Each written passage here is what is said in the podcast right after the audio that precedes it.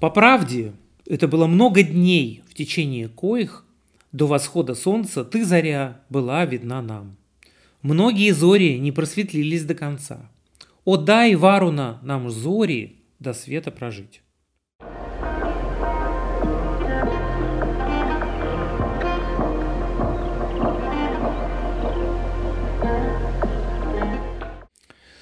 Здравствуйте, я Алексей Гринглас, и это продолжение выпусков о поисках Святой Земли, ведического индуизма и зороастризма.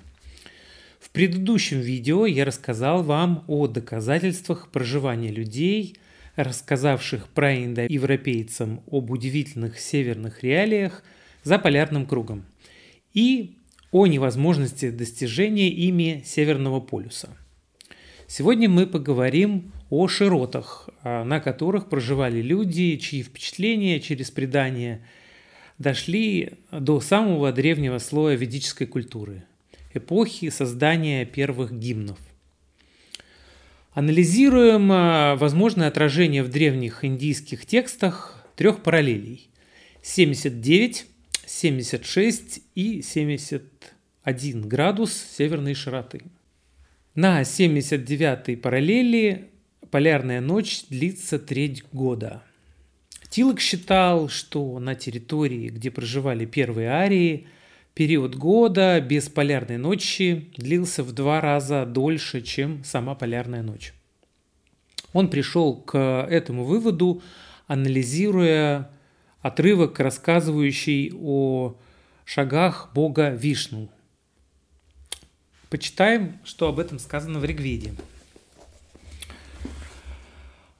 Вот эту самую его мужскую силу мы и воспеваем.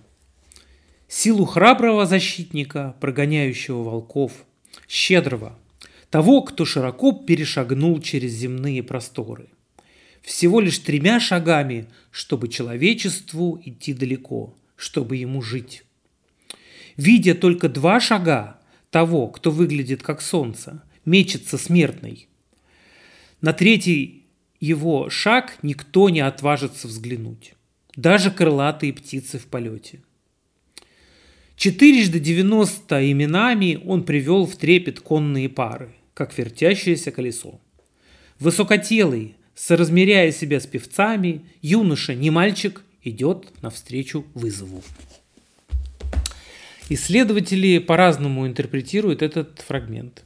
Но все они однозначно сходятся на том, что Вишну в той или иной форме представляет собой Солнце или связан с Солнцем. В последнем четверостишии Вишну изображен как погоняющий 90 коней, имеющих по четыре имени. По мнению Тилока, э, это явно соотносится с четырьмя сезонами по 90 дней. Ну, итого получается 360 дней в году. Почти что соответствует числу дней календарного года. В этом отрывке говорится также о трех шагах Вишну. И на последний шаг э, никто не смеет взглянуть.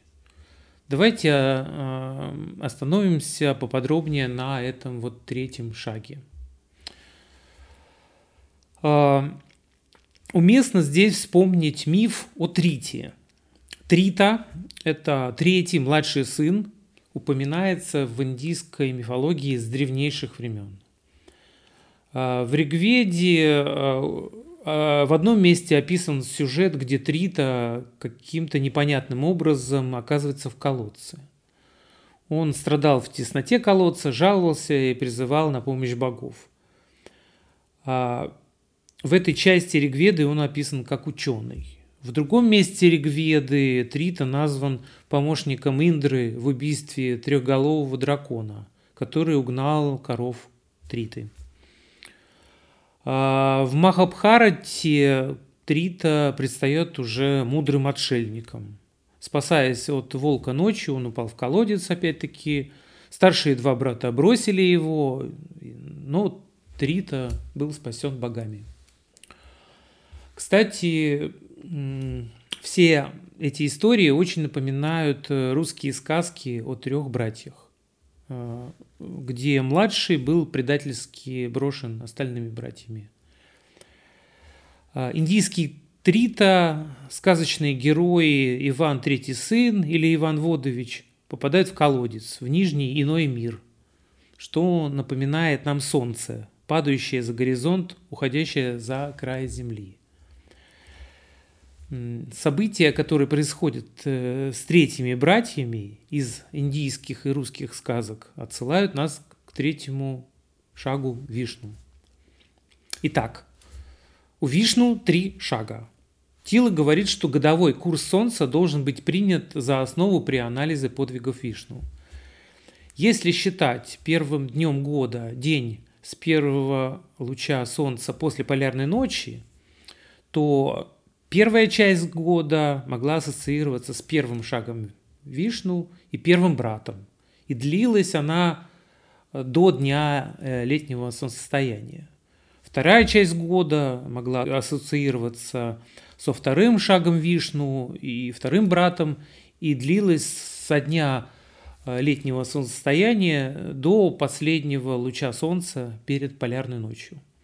А третья часть года она могла ассоциироваться с третьим шагом Вишну и третьим братом и длилась всю полярную ночь.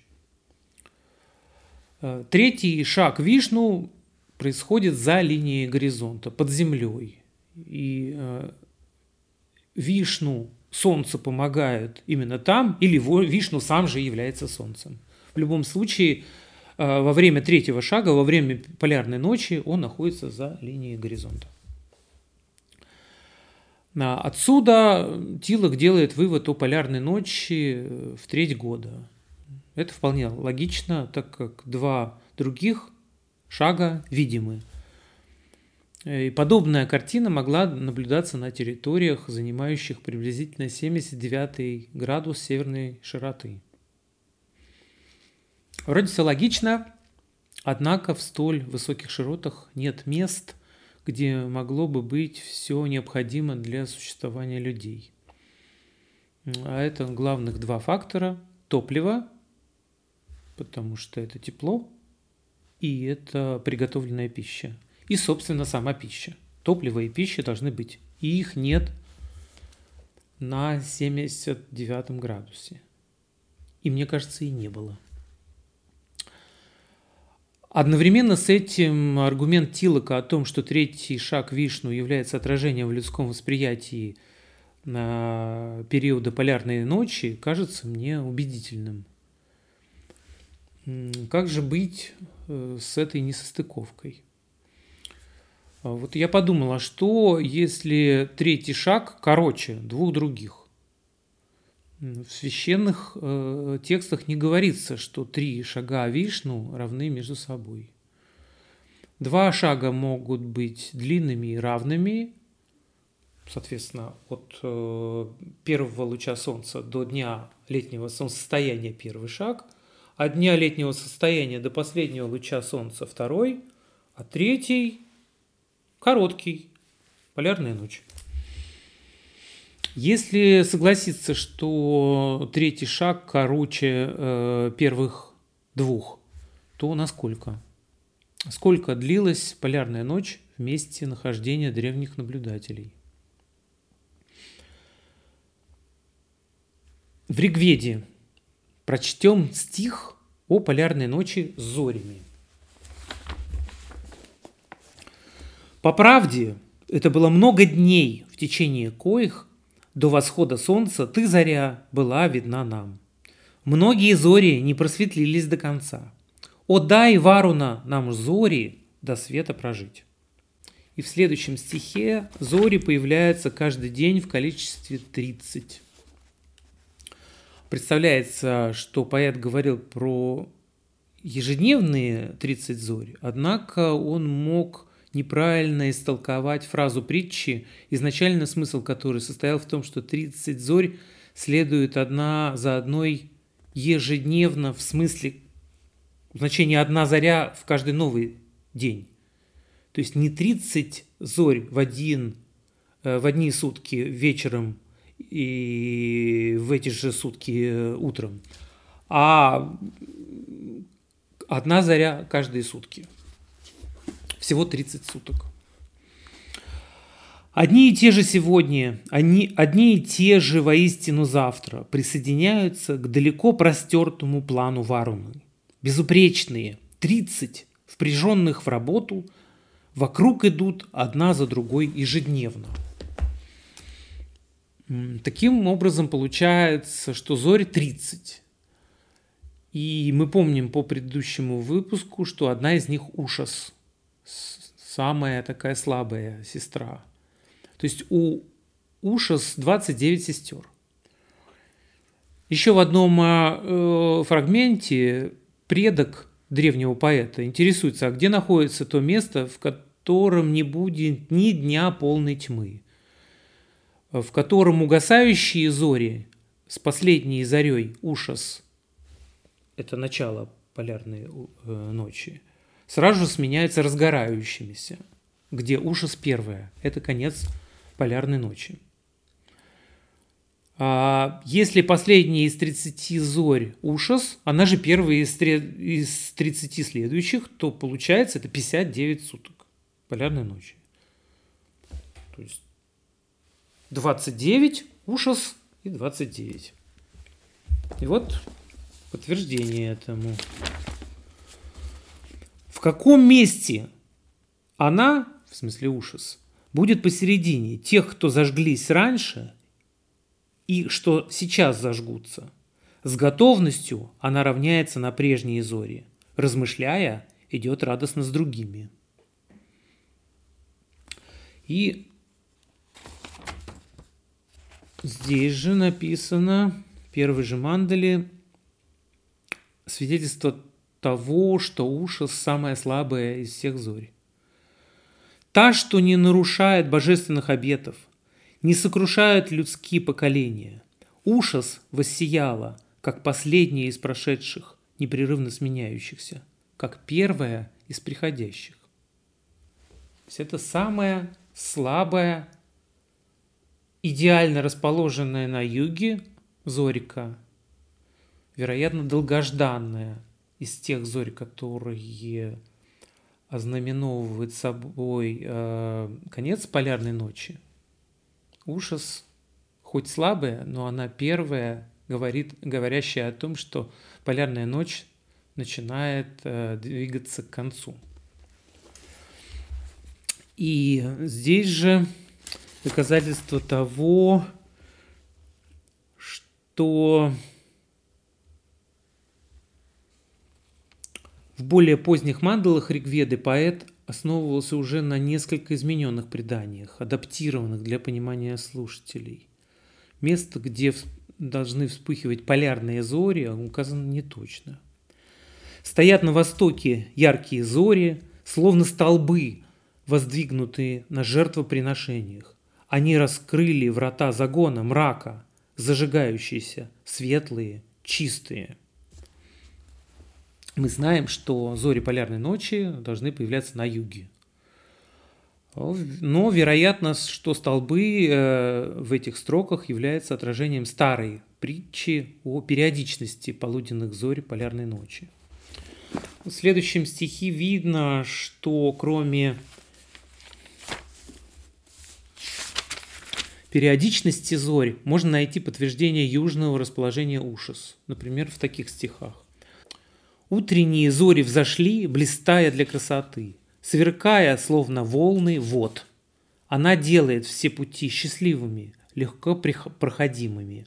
Появилась богатая, щедрая Дакшина. При этом Кушас обращается то в единственном, то во множественном числе. Э, к имеющимся теориям о том, что множественность – это просто форма проявления уважения бардов – Тилок добавляет э, неоспоримое заключение. Множественное число указывает на единый феномен, состоящий из ряда явлений. А Тилок предположил, что 30 сестер зорь – это 30-суточный период, когда люди, наблюдая зори, то есть светлые полоски на горизонте с южной стороны, с нетерпением ждут появления первых лучей солнца. начала полярного дня. Это очень интересная часть книги, которую трудно опровергнуть, за исключением вывода о том, что зори длятся непрерывно. Тилок предполагал, что они длятся непрерывно, этот вывод неверен. Тилок не знал, что в Заполярье короткая заря полярной ночи сменяется длительным межзорным мраком. А, зори после последнего луча солнца ежедневно полностью угасает, и на каждый следующий день заря на юге становится все тусклее и тусклее, все уже и уже на линии горизонта, пока строго на юге кратковременно не появляется бледная последняя зорька – ушас Дакшина. И в дальнейшем некоторое количество дней не устанавливается полная темнота. Тогда уже приходится ждать первую Э, южную ужас-дакшину, которая ознаменовывает приход остальных сестер. Весь процесс повторяется зеркально во времени до первого луча солнца. Зори приходят в середине дня, следуя от дня к дню, как мужи в строю, как многие столбы, как волны вод, то есть периодически. Единица периода сутки с промежутками на ночь. Таким образом, э, соглашаюсь с Тилоком относительно периода в 30 суток, но не могу согласиться с фактом непрерывности зори. Еще раз э, повторяю, что, по-видимому, поэты не были очевидцами зори полярной ночи. Они рассказывали об удивительных преданиях, иногда недавних, иногда и далеких. Изменения первоначального смысла подтверждают стихи о 30 зорях каждый день и о зорях на востоке. Во время полярной ночи такого не было. А, исходя из принципа, описанного во втором выпуске, изменение условий обитания привело к достраиванию логичной а, с точки зрения поэтов и с точки зрения слушателей картины мира. Итак, древние люди видели 30 зорь, период тьмы и еще 30 зорь. Их наблюдения отразились в преданиях. Предания дошли до поэтов, поэты сложили гимны. Я исхожу из того, что между группами зорь должны пройти хотя бы сутки или даже более. Пересчитав э, длительность минимальной полярной ночи в широту, получаем, что такое возможно на территории к северу от 71 градуса северной широты. Там, где полярная ночь длится более 60 одних суток. Любопытное совпадение. Известно, что латиняне до а, царя Нумы, проведшего реформу календаря, исключали 61 день из года – Тилок полагал, что это совпадение не случайно. Что у нас получается из первоначально отобранных территорий? А, остаются только лишь три территории, которые расположены севернее 71 градуса. Первая территория – это острова Новая Земля. Вторая территория это северо-западное и северное побережье полуострова Таймыр и, наконец, э, побережье Яно-Индигирской низменности и Новосибирские острова. Все эти территории лежат севернее 71 параллели. Побережье Скандинавского полуострова и Кольский полуостров – они у нас были в анализе легенды о Шветодвипе, исключаются из рассмотрения. Они расположены южнее 71 параллели. То есть место, где число суток полярной ночи составляет 61 сутки. 71 параллель – ограничение с юга. А чем территория ограничена с севера? Следующим этапом анализируем эпитеты Индры.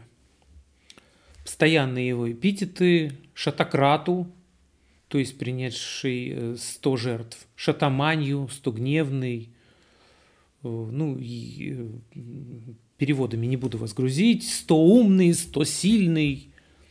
Он сокрушил 99 или 100 металлических твердых крепостей. И можно предположить, что 99 или 100 – это и есть число суток полярной ночи, когда темнота в той или иной степени охватила Землю. Вот дальше у нас есть два мнения. Одно мнение Натальи Романовны Гусевой, второе мнение Бала Гангадхара Тилака. Стоит ли включать период зорь без солнца в эти 100 суток – как считала Гусева, или напротив считать, что это период времени полного мрака, как полагал Тилок. А предельное количество серий каждодневных молитв в индуизме – 100. Разбитые Индрой крепости в Ригведе именуются осенними, что говорит о времени начала сковывания рек льдом и начала полярной ночи. На все это нам указал в своей книге Тилок, связав со временем мрака в полярную ночь. Интересно выглядит срок роста неба в гимне Ригведы к Индре.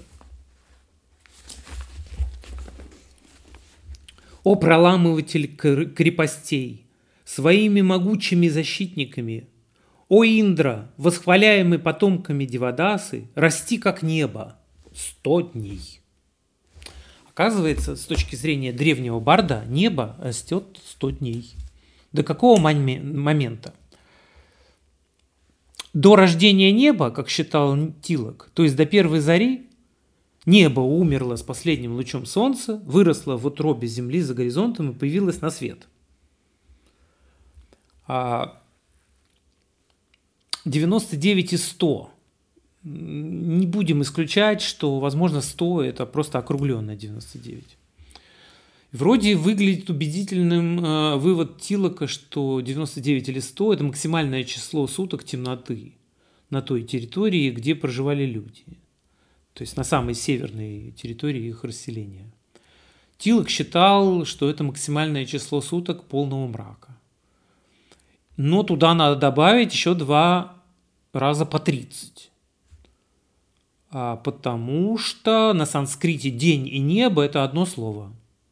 И Тилок говорит, 100 – полный мрак, 30 до 100, 30 после 100. Получается, что 159-160 суток должен, э, должна длиться полярная ночь в самой северной точке расселения человека. Он не знал тогда, мы с вами сейчас знаем – что это 85 градус северной широты. Это практически северный полюс. Нереально. Тилок ошибался. Поэтому я соглашаюсь с Гусевой, которая предположила, что 99 или 100 – это максимальное количество суток не полного мрака, а длительности полярной ночи, включая зори без солнца. Возможно, это предельная широта, севернее которой люди уже не жили. Вспоминаю досаднейшую ошибку Гусевой, которая ошиблась с определением широты по 100 суткам полярной ночи. Это вовсе не 82,6 градусов э, северной широты, как она предполагала, где нет ни материка, ни обширных островов к северу от, Евразии, а 76 градусов северной широты – где как раз и расположены территории, которые мы рассматриваем. Проверим все три варианта нашего предварительного списка территорий.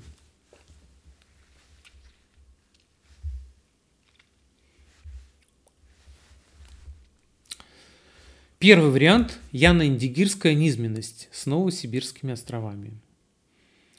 А, я уже говорил в предыдущем выпуске, что эта территория очень удалена от места вероятного расположения Швета-Двипы, и э, существование древнего человека на Новосибирских островах было возможным за четыре тысячелетия до сочинения первых стихов Ригведы. Поэтому этот вариант представляется мне крайне маловероятным. Второй вариант – острова Новая Земля – с одной стороны, они подходят, потому что в выпуске про Швитодвипу мы говорили, что это возможный вариант, но вероятность это в небольшая островная жизнь и последующая миграция на материк не могли остаться без отражения в священных текстах. Так как в текстах этого нет, я считаю наиболее вероятным следующий вариант. Третий вариант, который, мне кажется, наибольше подходит, это территория северосибирской низменности со средней частью полуострова Таймыр. Побережье Таймыра с соседними горами находится на 75-77 градусах северной широты. Если люди могли постоянно находиться на территориях южнее 76 градусов, то временные сезонные походы на север, на северо-западное и северное побережье полуострова Таймыр и на горы рядом были возможны, что подтверждают выводы, сделанные в четвертом и пятом выпусках. Что следует из вышесказанного? Как узнать и по возможности конкретизировать местоположение Святой Земли? Об этом мы поговорим в следующем выпуске, который будет посвящен поиску ведического семиречья. На этом наш выпуск заканчивается. Всего доброго, до свидания.